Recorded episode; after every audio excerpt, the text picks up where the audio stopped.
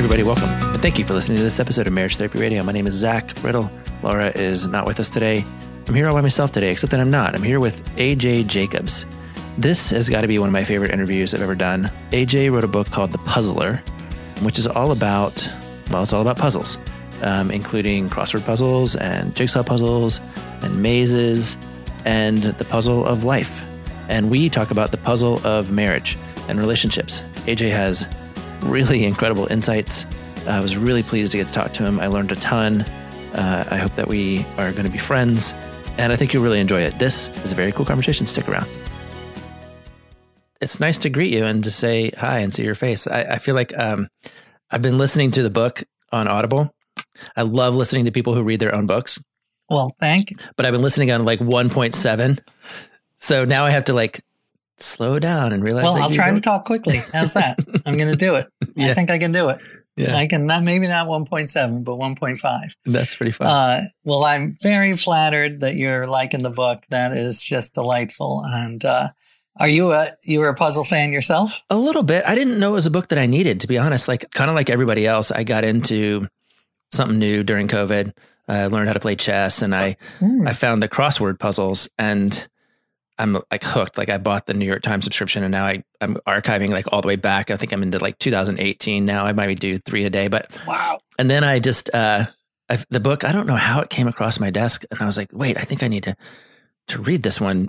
So I kind of put it off, put it off, put it off. And then I started listening to it on a road trip and I couldn't get enough. I was like, I want my road trip to be longer because I, I wanted to, I wanted to finish it. But um, that is a huge compliment. Well, yeah. I love it.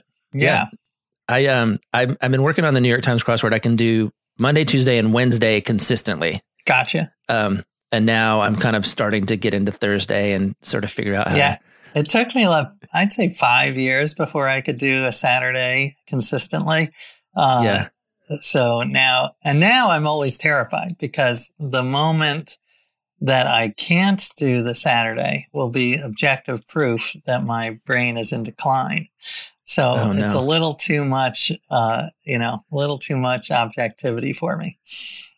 Well, I, I you know, the, so the, the, podcast, we'll talk about whatever we want today, but I, I'm a big fan of just sort of thinking about like, what does the brain do? Why does the brain do it? What is it?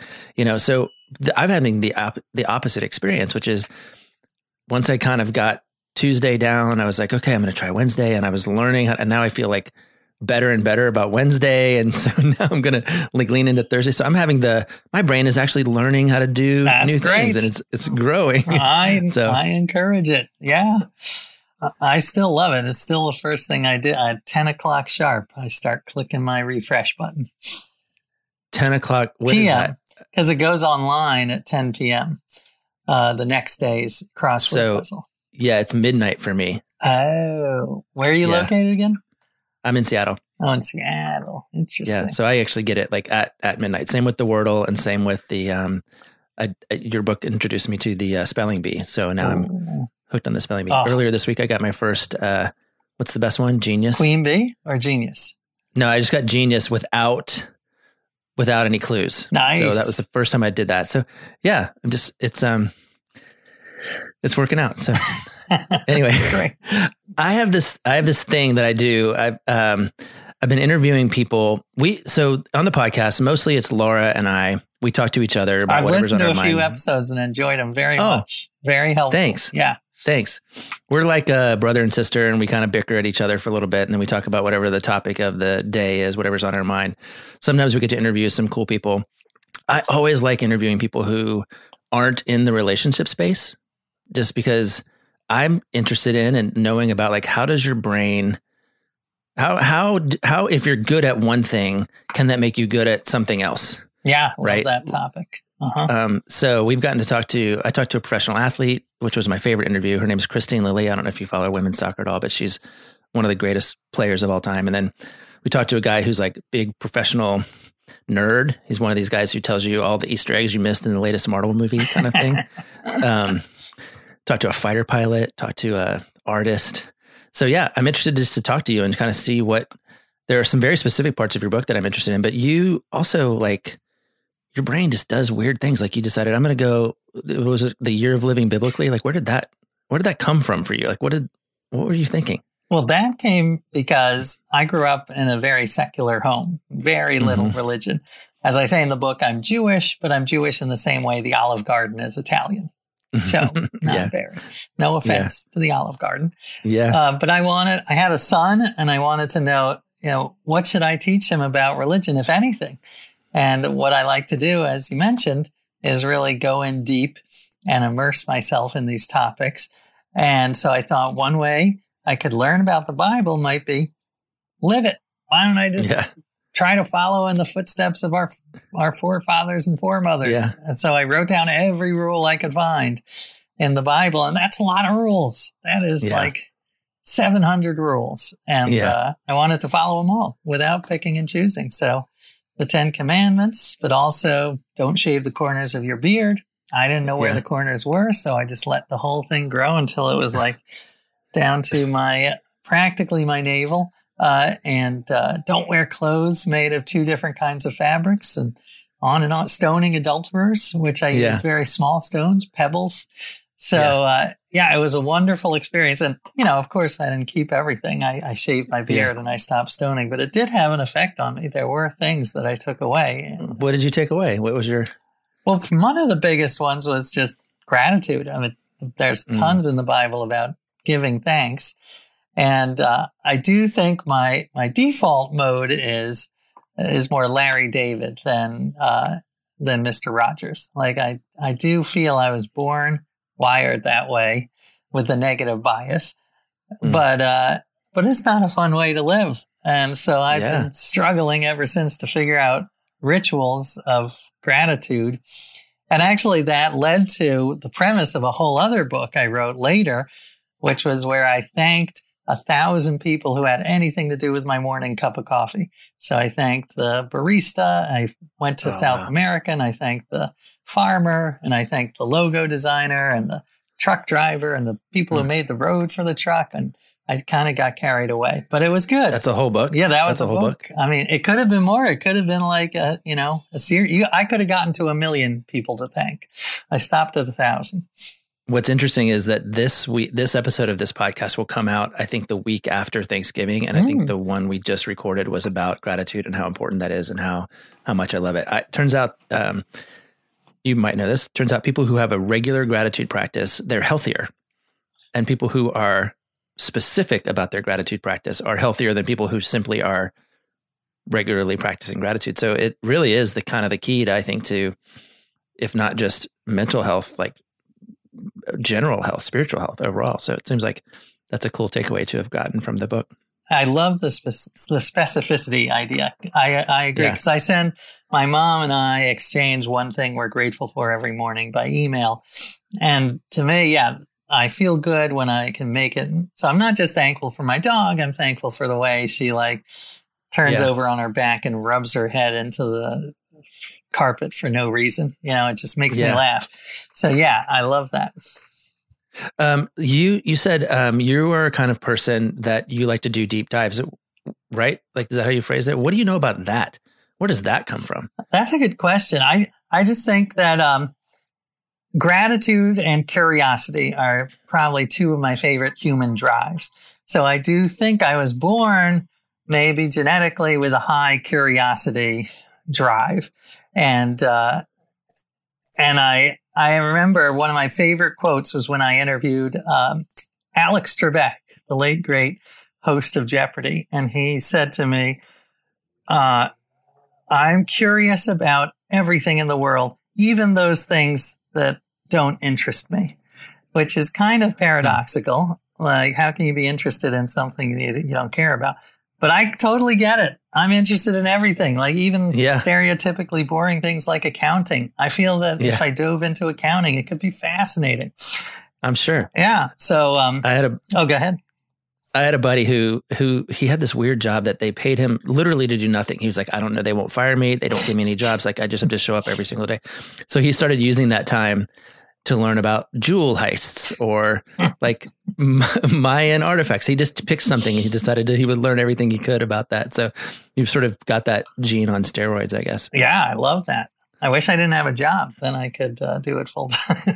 but actually, I feel very lucky. My job kind of is about pursuing my curiosity. Uh, Yeah. So yeah, I feel very lucky. You have you, had, you said you have a son. You're, you have two sons. Three actually. I have twins Three. and an older son, Okay, and you're married to Julie. Julie. Right. Yeah. is- How'd you meet Julie?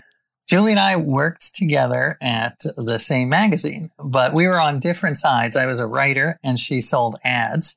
And uh, back then, that was a no no, which is, they Uh-oh. called it church and state because the ad, writers are not supposed to be influenced by the ad people.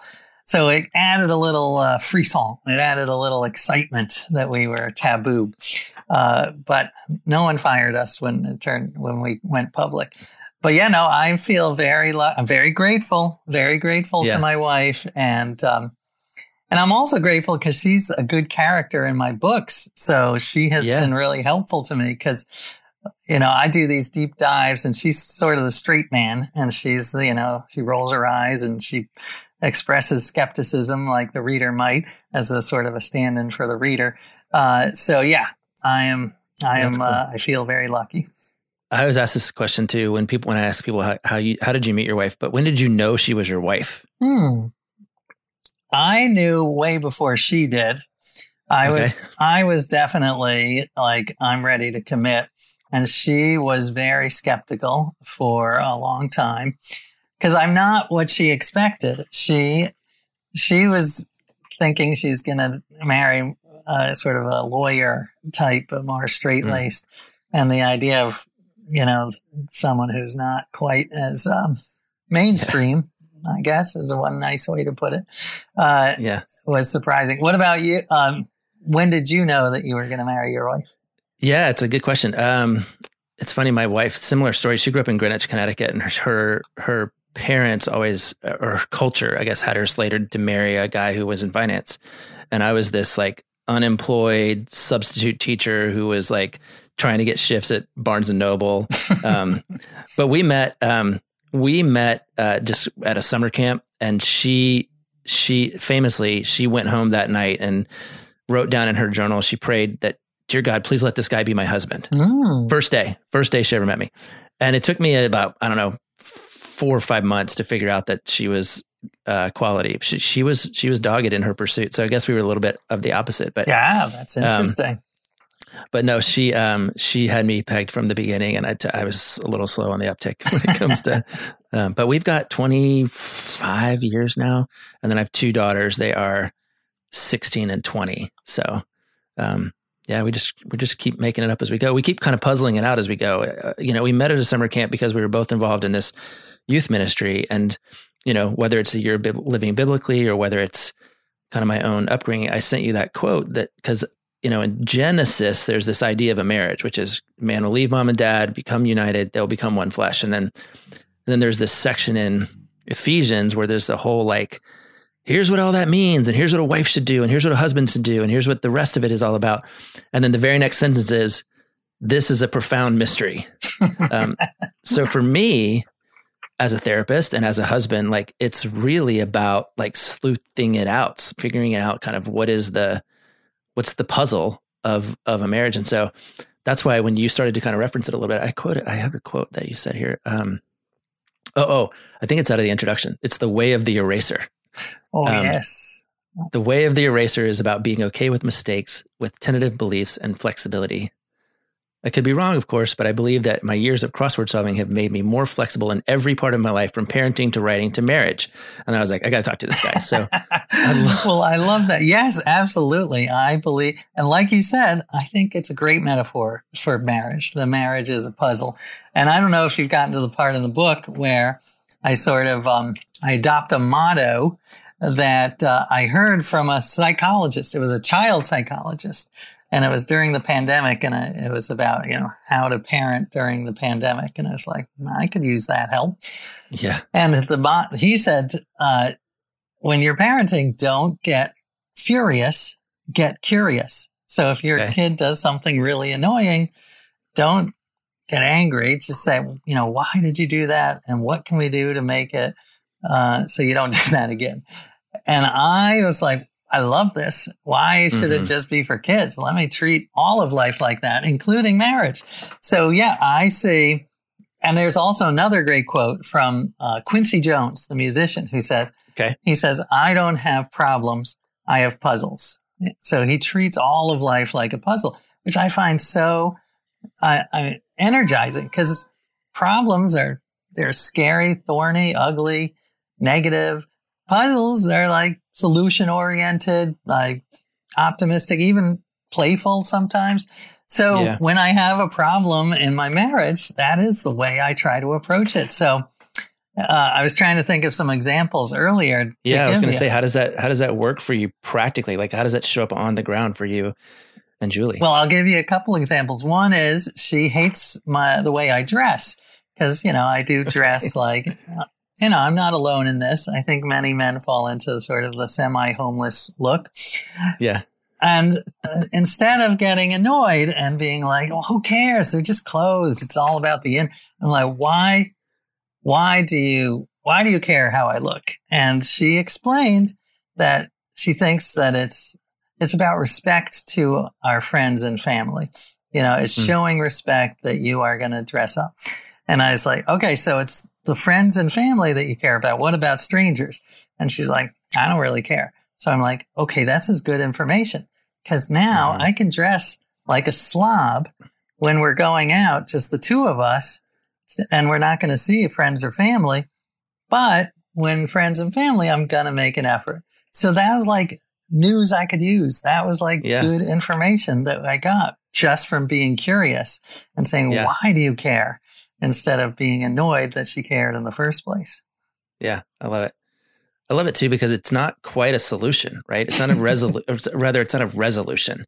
Um, you didn't have to like solve the whole thing. I, I was thinking a little bit about even if I think about the the fact that I'm learning how to do Wednesday's crossword or whatever.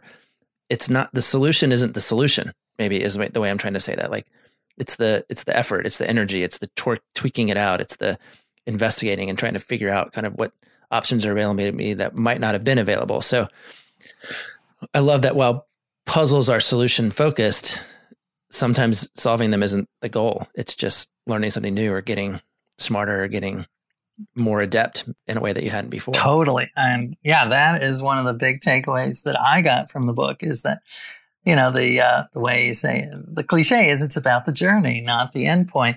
The way that puzzle people put it is one of the, the guy who sort of, um, made Sudoku what it is. Uh, he's the godfather of Sudoku, uh, Maki Kaji. And he, I saw him speak and he doesn't speak very good English. Uh, he's Japanese, Okay. but he does use universal symbols. So his universal symbol for puzzles and for life is three symbols: the question mark, the forward arrow, and the exclamation point. So question mark, Okay. you're like, what's going on? Forward arrow is like the solving. You're trying different things Perseverance. uh, perseverant. And then the exclamation point is the aha moment.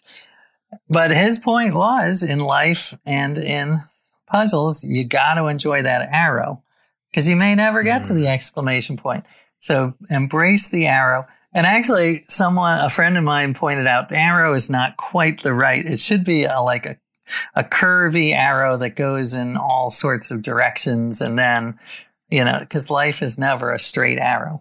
So the solution is you're going to be going on all sorts of uh, twists and turns, and uh, and embrace that uh, because yeah, as you as I said, you may never get to the uh, the goal, the solution. Yeah, and, and that that was then the part about um, the Sudoku puzzle. Who was that guy's name? His name is The- the- Maki Kaji. Okay, Uh, that's different than the guy. I think it's. mm, Uh, I feel like the guy who invented Ken Ken. oh yeah, Miyamoto. He was another Yeah. one. And he about also failure. He also, yes, he also like these people who do puzzles. They're very philosophical, so they always are looking for, you know, how do puzzles relate to life? And his big, his big uh, lesson was the one you mentioned earlier about mistakes and erasers. He's he's a huge fan of failure. He says, "I fail." 10,000 times to get one thing right.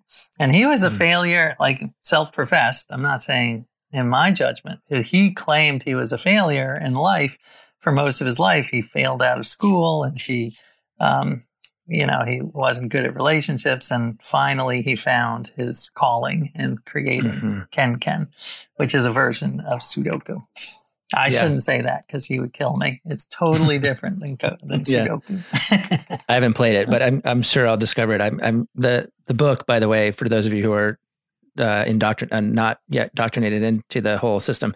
It's a it's a sort of a chapter step through different styles of puzzle, and then at the end of every chapter, there are, like offerings of like kind of play with the the thing that you've described or sort of gone through describing. So it's not just a book that you read; it's a book that you actually play with and do something to, and kind of get to mess around with. Those are my favorite kind. So it's actually a little bit of a bummer to listen to it on audio, despite hearing your voice. Like I wanted to be able to touch it and use my eraser and Ah, yeah. you know do different things. Well, so thank you. I did go out of my way because I felt bad for the audio. So I have I know you did. I have a ton of like original audio puzzles. So yeah, you did. hope- Yeah, and the PDF of the other puzzles. I felt cared for. So much. Good. No, but the idea of failure too, I think it comes back to something that we repeat often, which is um, couples who are looking for help in therapy. A lot of times they do focus on this idea of solve or resolve. And I always say repair is more important than resolve. Mm. Repair is more important than resolve because staying connected while it's challenging is actually the the win. It is actually the arrow. It's not necessarily getting to the other side. It's staying connected while you're while you're working on it. So this idea of, you know, somebody I think it's like what did he say? Something like if you fail ten times, that's a that's okay. But if you fail a thousand times, that's amazing. Yeah. But there's something about that being that you persevered another 990 times, right. you know? Yeah, that is Um, great. And uh, I agree. Yeah, I love the idea of repairing. It, it's never going to be perfect. It's never going to be fully repaired. There's always going to be problems. And sort of uh, accepting that radical acceptance. One of my favorite stories in the book is about how you guys go to um, what do they call it? The World Cup, basically, of jigsaw puzzling. Yes, uh, I love that adventure too. This was a bizarre one because I'm actually not that good at jigsaw puzzles, but I'm, I'm as a writer, I was like, I have to have a chapter on them. So I Yeah. Googled jigsaw puzzles, and on the sixth page, there's this entry: the World Jigsaw Puzzle Championship coming up in Spain in two weeks, and uh, two months. And I was like, well, on a whim, I'll fill out the application. I'm not going to get in. Yeah. Next day, I get a, an email. Congratulations, Senor Jacobs. You are Team USA. Get three teammates. No one else from the US has signed up. There are 40 other countries Brazil, Mexico, Japan. And I was like, oh my God, this is terrible. So I recruited my wife and two of my sons, and we flew to Spain. And talk about failure. We were very good at failing. we came Oh, in. yeah. I remember. We Yeah. came in second to last, not last though, which I consider a great victory. But what I loved about it were several things. One, it really brought the family together. I mean, as Mhm. skeptical as they were in the beginning, uh, we just had a great time, and and it shows that doing activities with your wife or and your family is, you know. To me, just such a glue, so, uh, like you know, as opposed to just sitting around watching TV, like doing something active. Yeah. And I also love how into it my wife got, which was just a joy to see. She, it was eight hours. You had eight hours to do four big puzzles of like 2,000 pieces each. Yeah. And she vowed to not go to the bathroom for that entire eight hours, which was a, that was a first in our marriage. That, that Yeah. was commitment. So, um, yeah, it really brought us together in a lovely way, even though we got that. trounced. I love that. Tell me a little bit about your experience of this thing that you're calling the seven minute secret to a happy marriage. Yeah, I'm interested in your professional opinion on this. This, I would like to offer it. all yeah. right. Well, I'll tell it to you. This is not my idea. This was my boss Yeah. when I worked at Esquire magazine, and and he said his secret to marriage is uh, seven minutes. Uh, something like um, that when you get wake up in the morning, look at your wife or spouse and give them full 100% attention, like eye contact. They are the only thing in the world. That's two minutes. Then do it again when you get home from work or midday. Then once again uh, at night. So it's like two, three, two, or something like Yeah, that. yeah. And that, he says, is the secret to marriage. Um, So, what do, you think of that idea?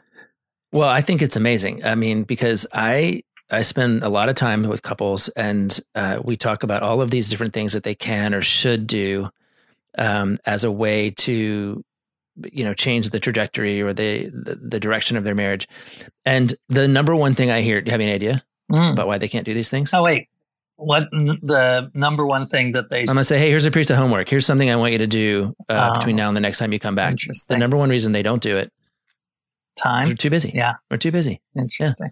oh, kids were doing this. Oh, kids were doing that. Or we had this going. Oh, we forgot. Like it's just life is chaotic. And I'm like, yeah, life is, yeah, it- it is. It'll never be less chaotic. So I think you have to find things that are seven minutes a day, you know, um, that you can sort of go, Hey, I'm not trying to, trying to kind of have you do a two hour date or, you know, a extended lovemaking session or have, you know, solve this major problem.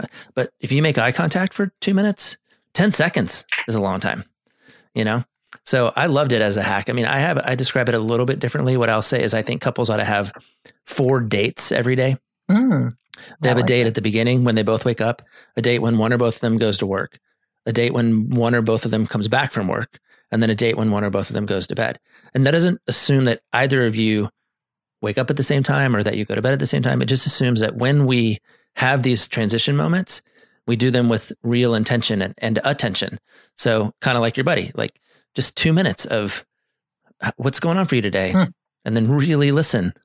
You know, three minutes of how was your what was your day about? What was the what was going on for you? Really listen, and then at the nighttime, I think gratitude is a great way to end the day. Hmm. Look back and go, hey, for two minutes, let's just reflect on kind of what what we thought was working for us today and what we're grateful for. And it could be about one another, it could be just in general, but I love it as a hack. I'm going to tell my friend that he'll be delighted that he got professional approval.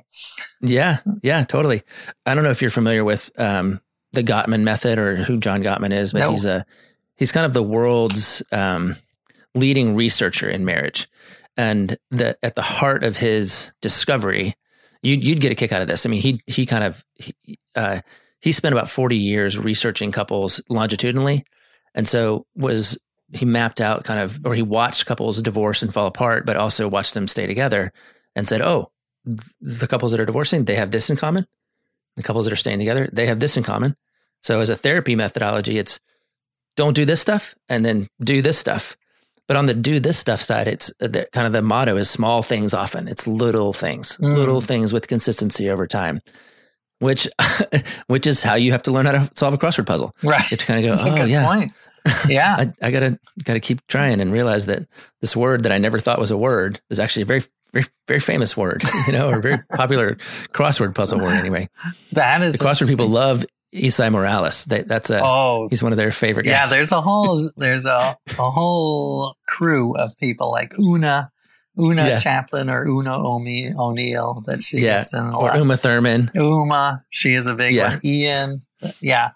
Um, well, that can I ask you about this piece of advice that I once heard? Yeah, and course. I want to get your take. It was I did a um, I did a panel once uh, for one of my books with Cokie Roberts, who was an NPR. Uh, she passed away, but she was a, a well-known. sure, I know that name. Um, and she had been married to her husband for, I don't know, 50 years. So someone in the audience asked, What is your secret to marriage? And I can't remember whether it was she or her husband, but one of them said, I find the secret is tooth marks on the tongue. I was like, What? Okay, Meaning, like, bite your tongue. Like, don't say everything that comes into your mind. yeah, Uh, so, and I'm torn on that. Like, I think maybe that is a good idea because I have a lot of petty thoughts that don't need to be aired, but maybe I'm not being honest. So, yeah. what's your thoughts? I don't know, man. I think like I think the art of staying married for a really long time is the art of picking your battles. Um, Ruth Bader Ginsburg talked about how one of the best skills you should have in a marriage is amnesia. you know, sort of like we need to figure out like what's really worth going to bat for. The reality is if you if you pick every battle, then every battle is meaningless. Mm, You know, if you only pick the ones that are worth fighting, um, well, then that means you have to bite your tongue quite a bit mm, you know, um, and realize that there's just some things that that if you're really honest with yourself, they just don't matter. mm. Um, and so, But if everything matters, then yeah, of course you're going to live in an environment that feels critical or feels, you know, hard to navigate. And why would I want to open my mouth in the first place if, you know, so mm. I don't know if it's, um, I don't think you should self harm by biting your tongue to the level that you have tooth marks on them. But there, there is a, um, there's another proverb about, I forget how exactly how it goes, but something like I've often regretted, I've often regretted having spoken, but never having remained silent. Mm, that was a good one. Yeah. You know, that's interesting. So just sort of the idea that I think that um, the the other thing about it, if we go back to kind of your core values around generous uh, gratitude and curiosity, is usually we open our mouth because we think we know something. Mm. You know, and if I'm if I'm if I'm certain about you, then I'm gonna and I speak out of that certainty, then I'm necessarily forfeiting curiosity, which is not mm. gonna help me figure out how to dress when I go on date night. Yeah. Yeah, questions, so. asking lots of questions instead yeah. of so yeah, maybe don't bite your tongue if it's if it's a genuine question. And well, uh, if it's a curio- yeah, if it's a curiosity, but certainly if it's a if it's a criticism, you know, again, the, life's too short. You gotta you can't pick you can't pick all the battles. Right, It's right. exhausting. Or pick all the puzzles as well. They yeah. my only uh, that will be yeah. my tweak. yeah. But you're not afraid of any puzzle. What is this? I'm just finishing up the book, and there's this idea that um, you're sort of talking about. Uh, let's see. There's a quote. I wanted to write it down, but I didn't. It's the idea that you're a sucker for a puzzle with a life lesson, and I guess this last chapter is about sort of hereditary puzzles. But what are you, what is the what's the life lesson that you're that your tease in the title kind of that puzzles help you find the meaning to life? What, well, it's a lot. It's it? similar to what you were saying about embracing the actual act and process of life and solving puzzles. And the life lesson, I thought uh, there are many life lessons I took away, but one of them was, you know, that sometimes you, there is no solution and you've got to just enjoy the process. And the way I illustrated that is there's a genre of puzzles, not very well known, but they're called uh, generation puzzles. Right, and they are, they take so long. They're like Rubik's cubes or puzzle boxes, but they are so complicated that they take more than one lifetime to solve. Like you have mm. to start it and then your son or, or grandkids mm. have to mm, finish okay. it. That makes sense. And I teamed up with this famous puzzle designer in, uh, in the Netherlands to create the longest, hardest generation puzzle ever. And it mm-hmm. is, you have to turn these knobs in a certain direction and, uh, and you can finally pull out this metal rod that's at the, the middle of the puzzle. But the catch is that to do it, you don't have to turn these knobs 100 or 200 times. You have to turn them 41 trillion, quintillion times, which is an unimaginably large number. And yeah.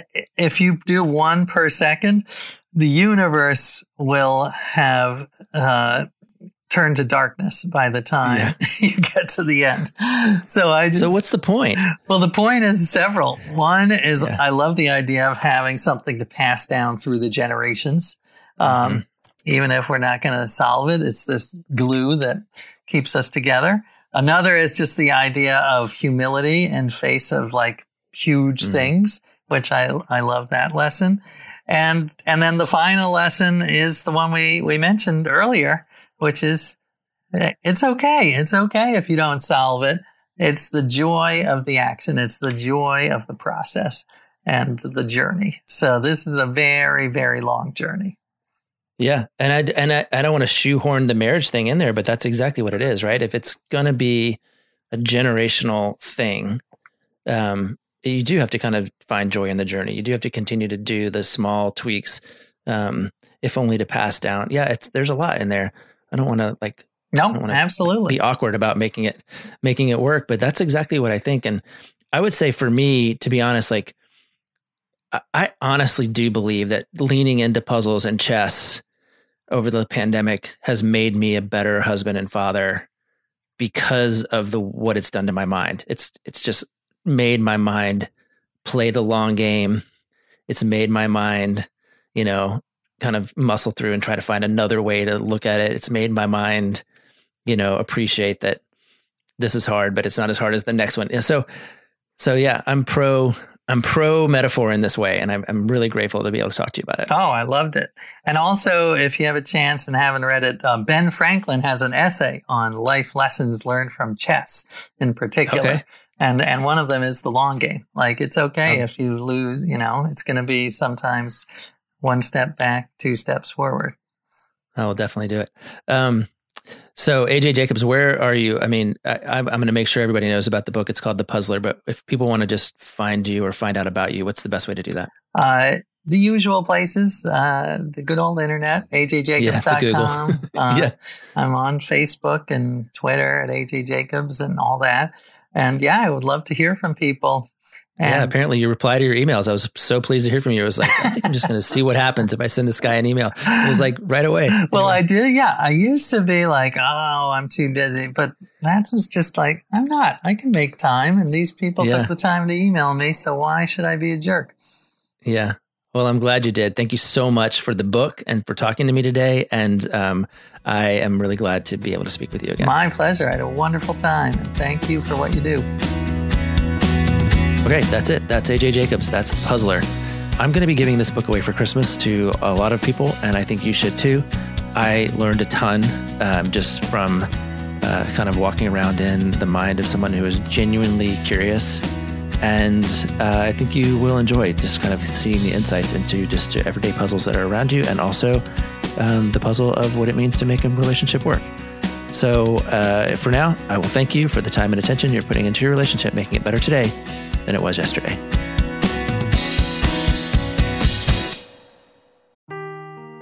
Seeking the truth never gets old. Introducing June's Journey, the free to play mobile game that will immerse you in a thrilling murder mystery.